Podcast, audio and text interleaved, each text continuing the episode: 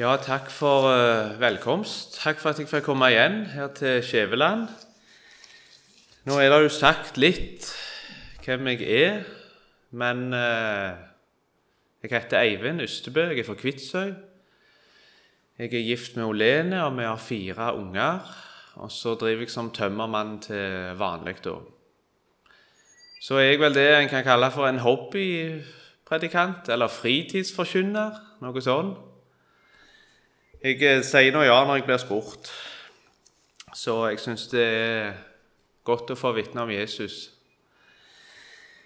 Jeg eh, følte meg jo eh, litt hjemme når jeg kom kjørende eh, fra Vigerstad i dag. For der som det før var mark, der var det nå sjø. Så jeg følte jeg hadde sjø på alle kanter. Og plutselig der slo det over bilen. og... Så det er vel alt snøen som skal vekk. Jeg syns det er greit når jeg skal prøve å si noe, å holde meg til ett tema. Både for min egen del og for de som skal høre på. Så blir det så mye enklere å følge med. Men eh, så er det noe i Salme 103 som jeg ikke får helt eh, ro for, som er blitt så godt for meg. Så jeg vil starte der. Selv om det egentlig ikke var det jeg hadde tenkt på i dag. Men ifra Salme 103 så vil jeg lese ikke alt, men eh, jeg vil lese én til fem, også ifra ti. Og dette er jo eh, kjente ord. Min sjel, lov Herren, og alt som i meg er, love Hans hellige navn. Min sjel, lov Herren, og glem ikke alle Hans velgjerninger han som forlater all din misgjerning, som leger alle dine sykdommer. Han som forløser ditt liv fra graven, som kroner deg med miskunnhet og barmhjertighet. Han som metter din sjel med det som godt er, så du blir ung igjen, like som ørnen. Fra vers 10. Han gjør ikke med oss etter våre synder, og gjengjelder oss ikke etter våre misgjerninger. For så høy som himmelen er over jorden, er hans miskunnhet mektig over dem som frykter ham. Så langt som øst er fra vest, lar han våre misgjerninger være langt fra oss. Som en far forbarmer seg over sine barn, forbarmer Herren seg over dem som frykter ham for han vet hvordan vi er skapt. Han kommer i hu at vi er støv. Menneskets dager er som gresset, som blomsten på marken. Slik blomstrer han. Når vinden farer over ham, er han ikke mer, og hans sted kjenner ham ikke lenger. Men Herrens miskunnhet er fra evighet til evighet over dem som frykter ham, og hans rettferdighet når til barnebarn. David minner seg sjøl på det som meg og deg òg bør minne oss på av og til. Glem ikke alle hans velgjerninger. Og hvis vi stopper opp og tenker etter, så er det mange. Og David nevner ikke her hus og heim og familie og mat på bordet og helse og alt det som òg er viktige ting å takke for hver dag. Men David nevner dette som har med forholdet til Gud og evigheten å gjøre. Han som forlater all din misgjerning. Og David vet hva han snakker om. I Salme 32 så leser vi salig er det mennesket som Herren ikke tilregner misgjerning. Han fikk oppleve tilgivelsen i sitt liv og så sier han, 'Jeg bekjente, og du tok bort min syndeskyld.' Han som forlater all din misgjerning. I ham har vi forløsningen, syndenes forlatelse.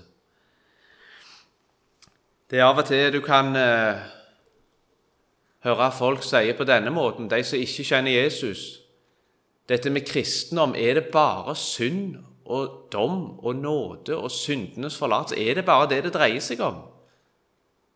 Kun syndenes forlatelse? Men den som har opplevd syndenes forlatelse, og som har fått et rett hjerteforhold til Jesus, han spør på en helt annen måte.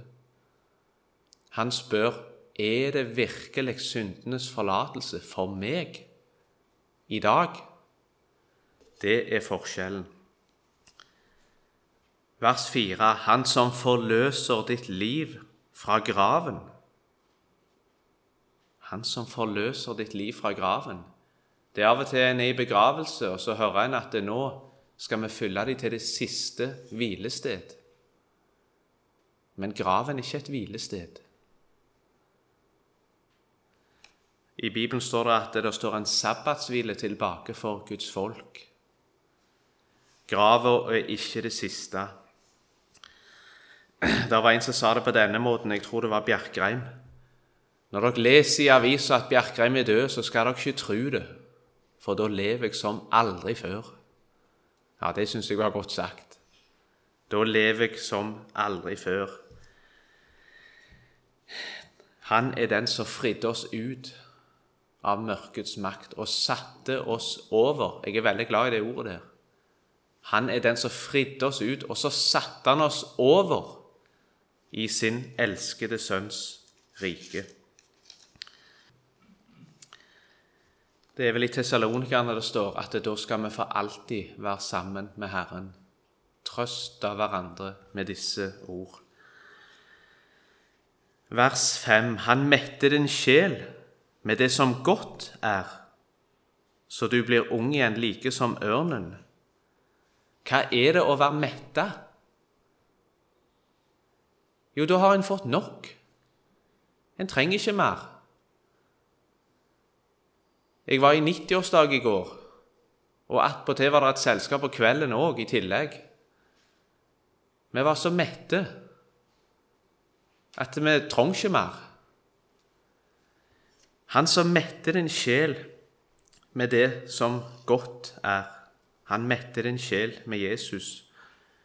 Jeg tror det var Wisløff, som allerede er nevnt her, som fortalte en gang Det var en som kom til en forkynner og spurte har Gud egentlig mer å gi. Ja, sier han, jeg vil svare både ja og nei på det. Gud har alltid mer å gi. Han som ikke sparte sin eneste sønn, hvordan skulle han kunne annet enn å gi oss alle ting med ham? Men, sa han, når jeg allikevel svarer nei, så er det fordi at når Gud sendte Jesus, så ga han deg alt. Du har fått alt i Jesus. Hvordan skulle han kunne annet enn å gi oss alle ting med Han? Den som har Sønnen, han har livet. Det er Guds ord. Og hva er det med ørnen? Det står her at du blir ung igjen, like som ørnen. Ørna kan fly utrolig høyt. Og snittalderen, eller ikke snittalderen, men en ørn kan bli opptil 100 år. Men det er ingen som ser at den er gammel. For det at i det skjulte så bytter han fjærdrakt og så kommer han tilbake igjen. Ørna er et bilde på kraft og styrke. Han bytter fjærdrakt, og så er han tilbake igjen. Og så er det ny kraft og ny styrke. Sånn er det med den som er blitt metta av Jesus. En dag blir vi òg ilagt uforgjengelighet. Og så må jeg si at det som står i vers 10 der, det er utrolig godt å legge merke til. Han gjør ikke med oss etter våre synder og gjengjelder oss ikke etter våre misgjerninger. Og takk og pris for det. Hvordan skulle det gått? Hvis Gud skulle gjort med deg som du hadde fortjent? Men det er spennende å lese Bibelen når en ser på detaljene. Han, Hvis vi legger trykket på et bestemt ord her. Han gjør ikke med oss etter våre synder. Og gjengjelder oss ikke etter våre misgjerninger. Og hvorfor det? Jo, for straffa ble lagt på ham. han gjør ikke med oss etter våre synder. Det var en annen som måtte ta straffen. Jesaja sier, 'Herren lot den skyld som lå på oss alle, ramme ham'. Du gikk for meg en blodig sti, og jeg, som skyldig var, slapp fri. Guds vredeskål du tømte ut, så dyrekjøpt er jeg din brud. Ja, vi kan si det samme som David. Min sjel, lov Herren, og glem ikke alle hans velgjerninger. I Kolosserne 1 og vers 22 så er det enda en detalj som jeg syns er så god å legge merke til. Kolosserne 1 og vers 22. Vi kan ta ifra vers 21. Også dere som før var fremmede og fiender av sinnelag i deres onde gjerninger, har Gud nå forlikt med seg selv ved Hans kjøds legeme ved døden, for å stille dere fram hellige og ulastelige Og hør hva det står nå og ustraffelige for sitt åsyn. Ustraffelige. Straffa ble lagt på han for at vi skulle ha fred, og ved hans sår har vi fått legedom. Glem ikke alle hans velgjerninger. Glem ikke å takke hva Gud har gjort for deg og meg. Det hadde jeg lyst til å minne om ifra Salme 103, og så vil jeg minne om noe som står i Johannes kapittel 6. Og der vil jeg lese ifra vers 1 til 13. Etter dette drog Jesus over til den andre siden av Galileasjøen, også kalt Tiberiassjøen. En stor folkemengde fylte ham, fordi de så de tegn som han gjorde på de syke. Jesus gikk opp i fjellet, og der satte han seg sammen med sine disipler. Og påsken, jødenes høytid, var nær. Da nå Jesus løftet sine øyne og så at en stor folkemengde kom til ham, sa han til Philip, Hvor skal vi kjøpe brød, så disse kan få noe å ete? Men dette sa han for å prøve ham, for han visste selv hva han ville gjøre. Philip svarte ham, Brød for 200 denarer er ikke nok til at hver av dem kan få et lite stykke. En av hans disipler, Andreas, Simon Peters bror, sier til ham, Her er en liten gutt som har fem byggbrød og to småfisker, men hva er det til så mange? Jesus sa, La folket sette seg ned. Det var mye gress på stedet, og mennene satte seg da ned. Tallet på dem var omkring 5000.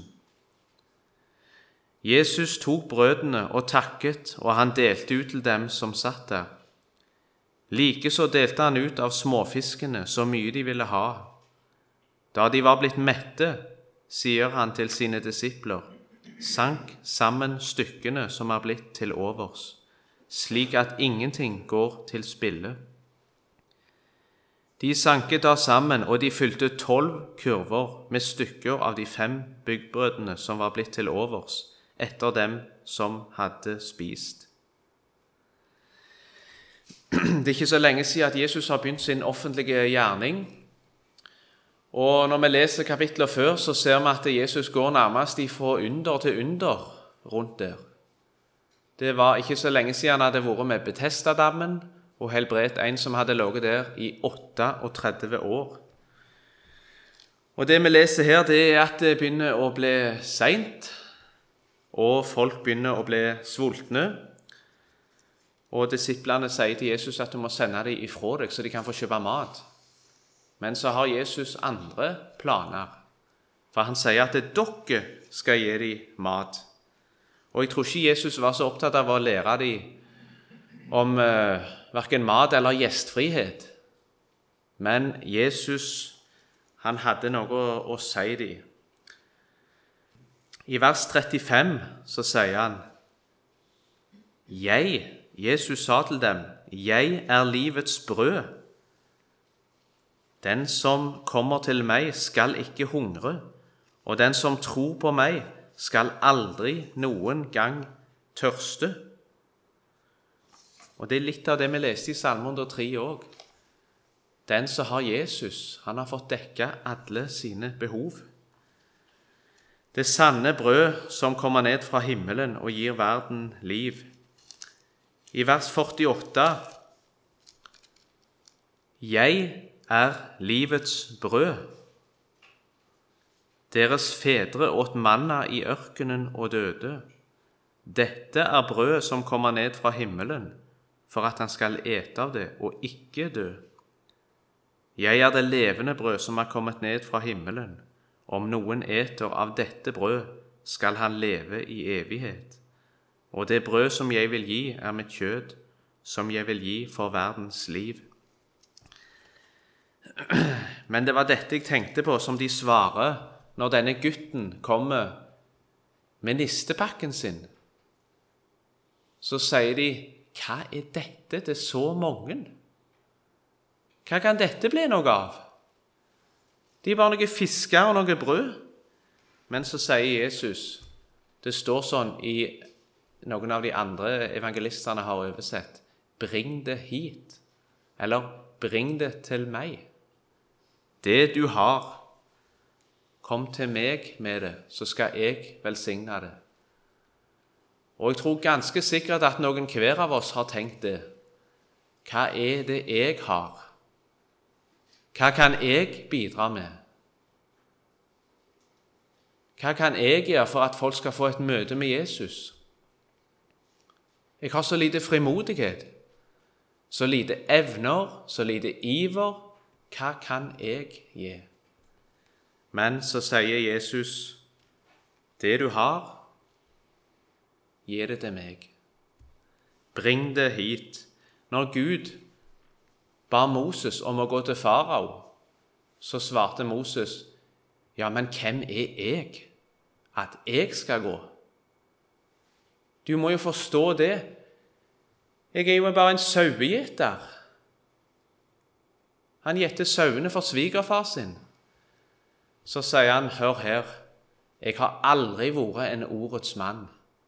Jeg er tung i tale, jeg er tung i mele. Jeg, jeg stammer. Send hvem ellers du vil, men ikke send meg. De kommer ikke til å høre på meg, og de kommer til å si at Herren har ikke åpenbart seg for deg, Moses. Men Gud sa, du skal gå, og jeg skal være med deg, og jeg skal legge mine ord i din munn.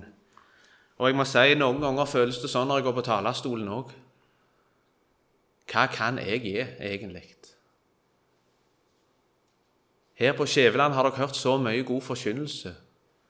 Og så kan sånne tanker komme. Hva kan egentlig jeg komme med her? Dette er jo bare ord. Ord som de har hørt så mange ganger før. Men så sier Jesus, du skal gå, og så skal du komme til meg med det du har, og så skal jeg velsigne det. Så kan det bli mat til andre. Hva skjedde når de ga Jesus det de hadde? Det ble nok. Ja, det ble faktisk overflod. Når de hadde gitt mat til alle, og det var ikke bare Der står det var 5000 menn, men det var bare mennene. Det var kvinner og barn òg. Så kanskje var antallet oppe i 8000-10 000. Og så ble det nok til alle, for Jesus velsigna det. Det som er lite, det kan bli til mye når Gud får ta hånd om det. Og du som har møtt Jesus, du har mat til overs å gi til andre. Så ser det så smått ut av og til. Jeg hørte en gang om en eh, en som var pastor i ei frikirke borte i England så hadde han en liten gutt som hadde fått i oppdrag å gå rundt der i byen og dele ut noen julehefter eller traktater rundt der i bygda. Så kom dagen, og det var dårlig vær. Faktisk så dårlig vær at faren sa jeg tror vi skal ta en annen dag. Det var ikke vær i dag. Men denne guttungen insisterte. Han måtte ut i dag. Og sånn ble det. De var ute og delte ut. Og så gikk det ei uke, og så var det møte der i denne frikirka. Og når ordet ble gitt fritt på slutten, så kommer det fram ei dame til mikrofonen, og så forteller hun Forrige mandag så hadde jeg nådd et bunnpunkt i livet mitt, og jeg hadde bestemt meg for å gjøre det slutt. Jeg så ingen framtid og ingen håp lenger. Da er det at det banker på døra nede. Jeg tenkte å bare ignorere det, men de bankte så lenge at til slutt så gikk jeg ned. Og når jeg åpna døra, så så jeg inn i noen gutteøyne som rekte meg et julehefte og sa 'God jul'. Og så forsvant de ut i regnet igjen. Når de hadde gått, så åpna jeg juleheftet og begynte å lese litt. Og det jeg leste der, det vekte noen følelser i meg som jeg ikke hadde kjent siden barneåra. Følelsen av at det var en Gud som eldste meg. At jeg var tilgitt. At Jesus tok straffen for mine synder. Så sier hun Jeg gikk opp.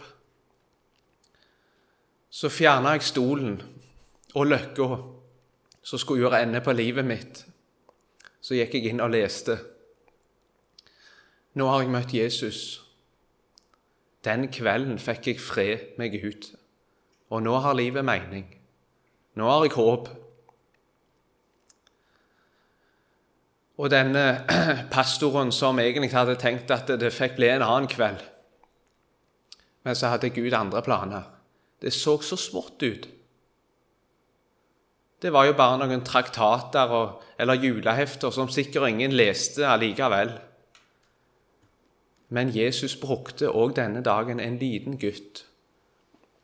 Og så fikk han gi noe betydningsfullt, og så ble det til nytt liv. Ting kan se så smått ut, men Jesus sier, 'Bring det til meg'. Kom til meg med det som du har. Du skal gi det lille du har, til Jesus, og så skal du se at han velsigner det. Gjør det lille du kan, der hvor Gud har deg sett. Det er noen vers i Predikantens bok, Forkynneren, heter det vel, eh, står det vel i noen bibler. I Forkynneren og kapittel 11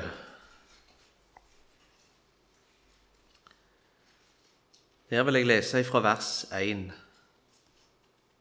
Kast ditt brød på vannet, for i tidens løp skal du finne det igjen. Del ut til sju, ja, til åtte, for du vet ikke hvilken ulykke som kan hende på jorden. Når skyene blir fulle av regn, tømmer de det ut over jorden. Som treet faller, slik blir det liggende, enten det er mot sør eller mot nord. Den som stadig akter på vinden, kommer ikke til å så, og den som stadig ser på skyene, kommer ikke til å høste. Like lite som du vet hva vei vinden farer, eller hvordan benene blir dannet i mors liv, like lite vet du hva Gud vil gjøre han som gjør det alt sammen. Så ut din sæd om morgenen, og la ikke hånden hvile når det lir mot kveld, for du vet ikke hva som vil lykkes, det ene eller det andre, eller om begge deler er gode. Jeg syns disse versene har noe å lære oss. Kast ditt brød på vannet. Det ser jo så meningsløst, meningsløst ut. Men kanskje kan noen av disse brødsmulene treffe noen som trenger akkurat det. Du skal bruke hver anledning til å si et ord om Jesus. Så er det sånn at vi ser så mange begrensninger og hindringer. Det ser så mørkt ut og så nytteløst ut når vi ser rundt i verden. Men som det står her, den som stadig akter på vinden, han kommer ikke til å så. Og vi som ikke vet noen ting, verken hva vei vinden blåser, eller hva Gud vil gjøre, vi skal bare gå på Hans løfter. Og så skal vi bruke hver anledning til å si noe om Jesus. Og så skal vi være trofast i bønnen. Det ser så nytteløst ut av og til. Men du vet ikke hva Gud vil gjøre, Han som gjør det alt sammen. Og når skyene blir fulle av regn, så tømmer de det ut over jorden. Og så blir det frukter.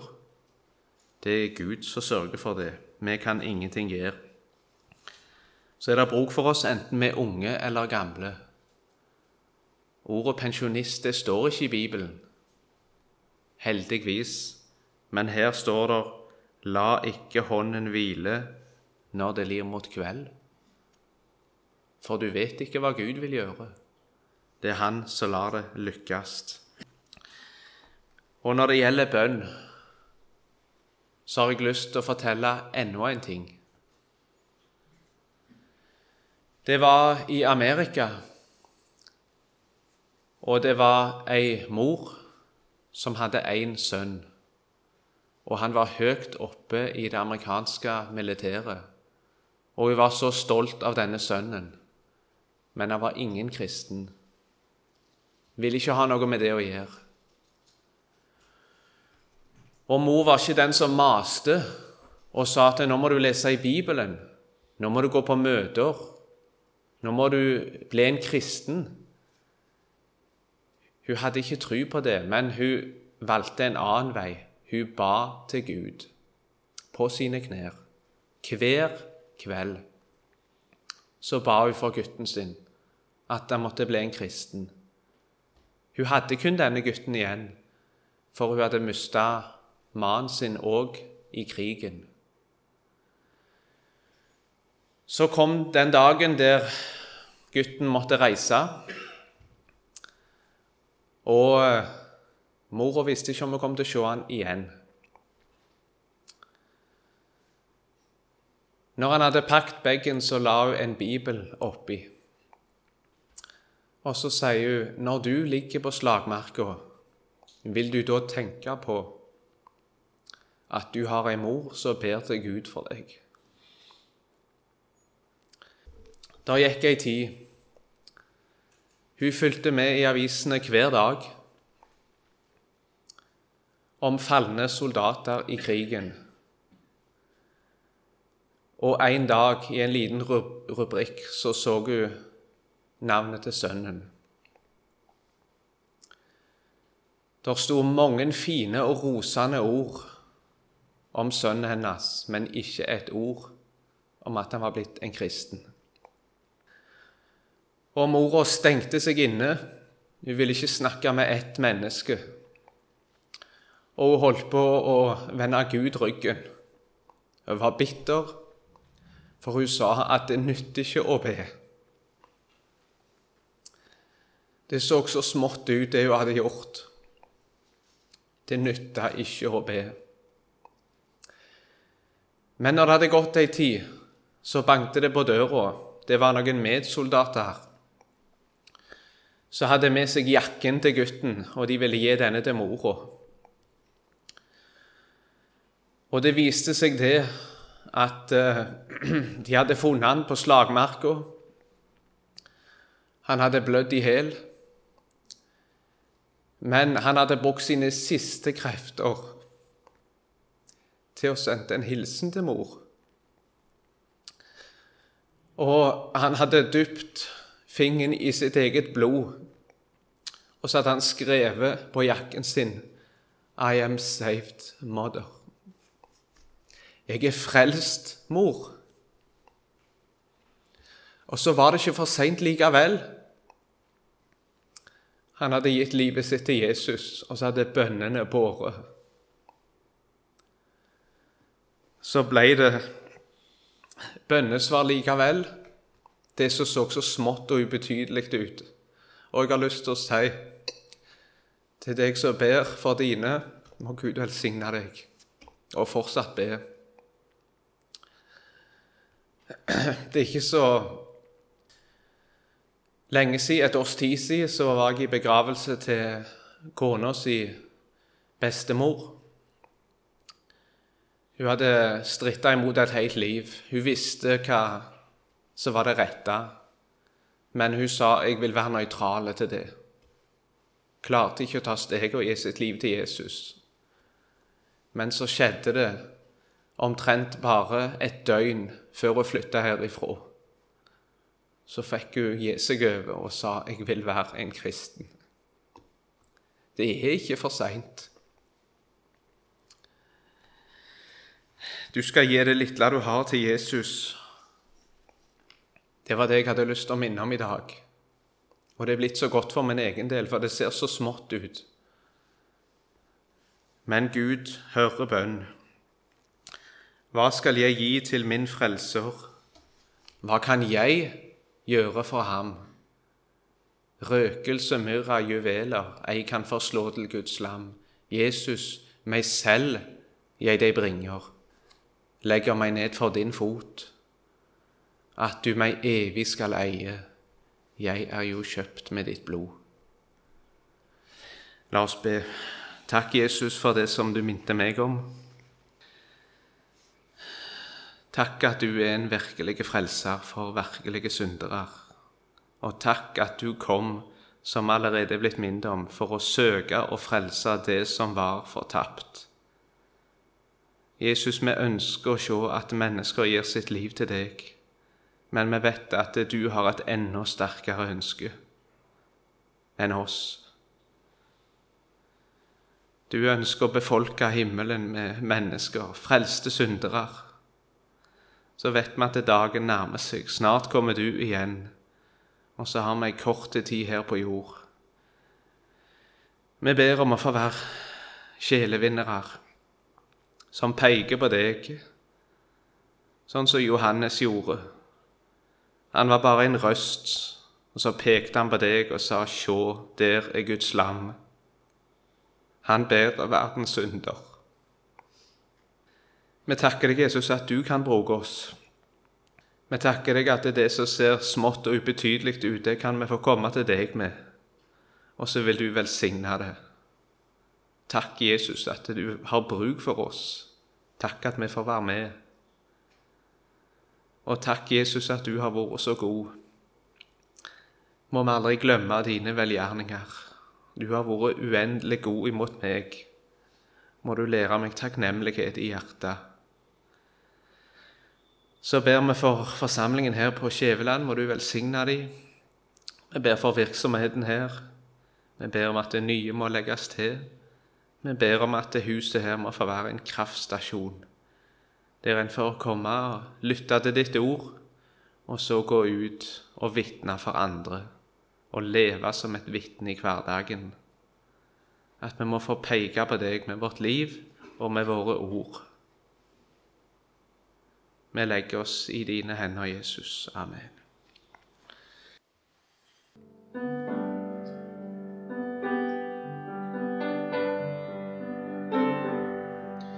Jeg vet et sted hvor jeg kan gå med selv den minste ting, og alt som vil meg tynge under ferden.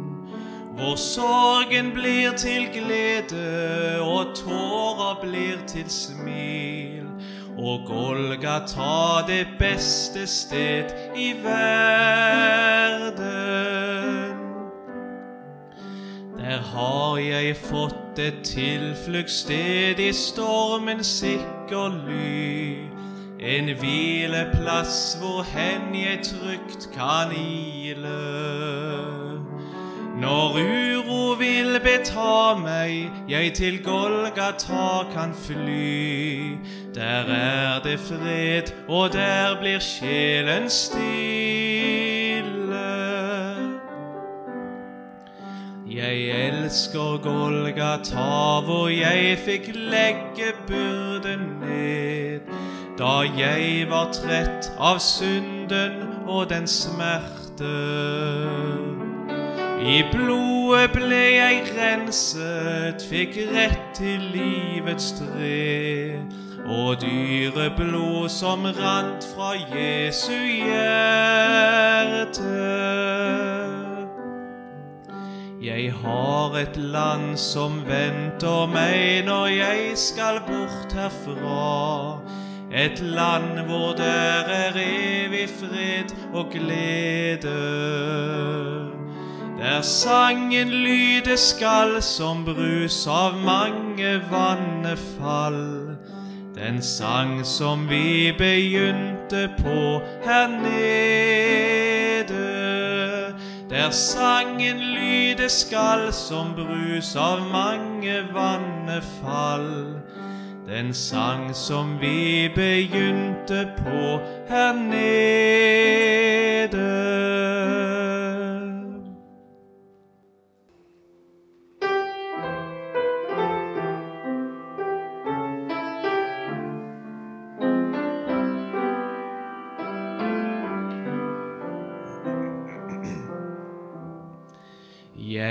Har funnet en skatt så vidunderlig skjønn.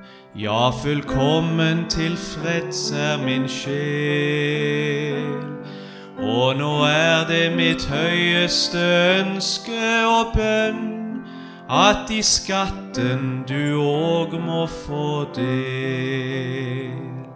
Denne skatt er min kjære forløser som på korstre ofret sitt blod. Nå hviler jeg trygt i det fullbrakte verk. Jeg er renset i livskildens flod. Jeg har vandret med Jesus i dag og år og fornyes i kraft av Hans ord.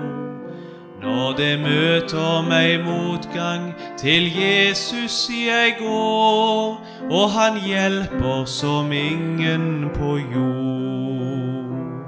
Og hvor kunne jeg ikke fortelle om hans hjelp når for alvor det gjaldt? Men etter jo sikkert hva enn jeg vel sa, ble det halve jo ikke fortalt. Jeg vil vandre med Jesus til himmelen jeg går, og få skue hans skjønne gestalt. Han skal vise meg lidelsens smerter og sår, der hvor synden en gang ble betalt. Da for mesterens fot vil jeg knele, og i ydmykhet kronen motta. Denne seierens pris han for syndere vant. Da på Golgata livet han gav.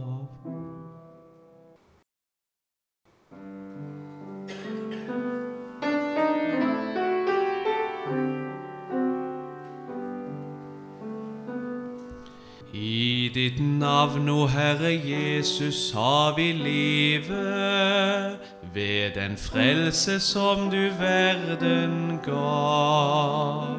Om vi dør, skal vi allikevel leve.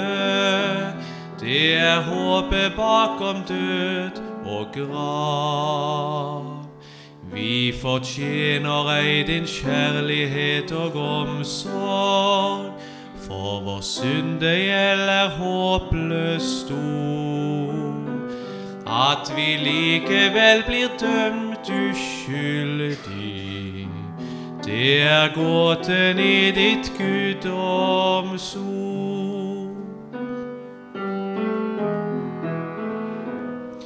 Guds rettferdighet er åpenbart i Kristus. Den blir gitt oss ved vår tro på Ham, som betalte med sitt liv våre synder, ble den nye paktens offerlam. Og vi vet vi skal bli stående i dommen, helt ufattelig, men sant det er. Ganske ufortjent og kun av nåde har vi evig liv allerede her. Knytt oss nærmere til deg og til hverandre, vi som vandrer på den samme vei. Herre, opplys du vår tro, våre hjerter, så vi stoler fullt og fast på deg. Hjelp oss leve slik at andre finner livet i ditt seierrike frelsesverd. Gi oss styrke så vi alle vokser, at vår Kristus tro blir sunn og sterk. Vi har fred med Gud og frelse ifra dommen. All vår synd har Han med blod tatt bort. Har forløst oss, kjøpt oss fri, gitt oss livet ved det nådeverk som Han har gjort. En uendelig tilgivelse og nåde får jeg eie, for jeg tror og vet. Jeg som egentlig fortjente døden, skal få leve i all evighet.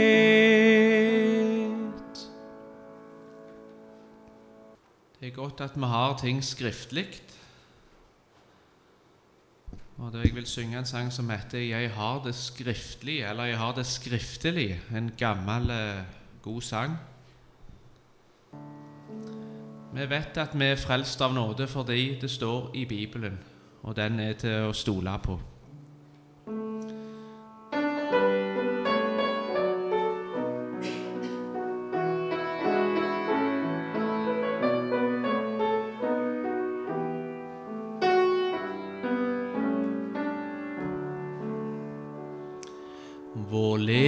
Hvorledes kan jeg vite at jeg er født av Gud, at Jesus er min broder og synden slettet ut? Spør ei det gamle hjertet, det er bedragelig. Men se og les i Herrens ord, der svar er skriftelig. Men se og les i Herrens ord, der svar er skriftelig. I følelsenes verden det veksler dagen lang, fra sol til vintermørke, fra bittergrå til sang. Men Herrens ord og løfter er uforanderlig, og følelser påvirker ei det som er skriftelig, og følelser påvirker ei det som er skriftelig. Når himmelen synes lukket, og intet svar jeg får, og mine mange bønner som venter år for år, da skal det også meget nåde til å si. Han trofast er som løftet gav, jeg har det skriftelig. Han trofast er som løftet gav, jeg har det skriftelig. Min frelsesgrunn er ikke min tro, min kjærlighet, omvendelsen og bønner, ei livets hellighet. Nei, grunnvollen er Kristus, Guds sønn urokkelig, og andre grunner frelser ei. Jeg har det skriftelig, og andre grunner frelser ei. Jeg har det skriftelig.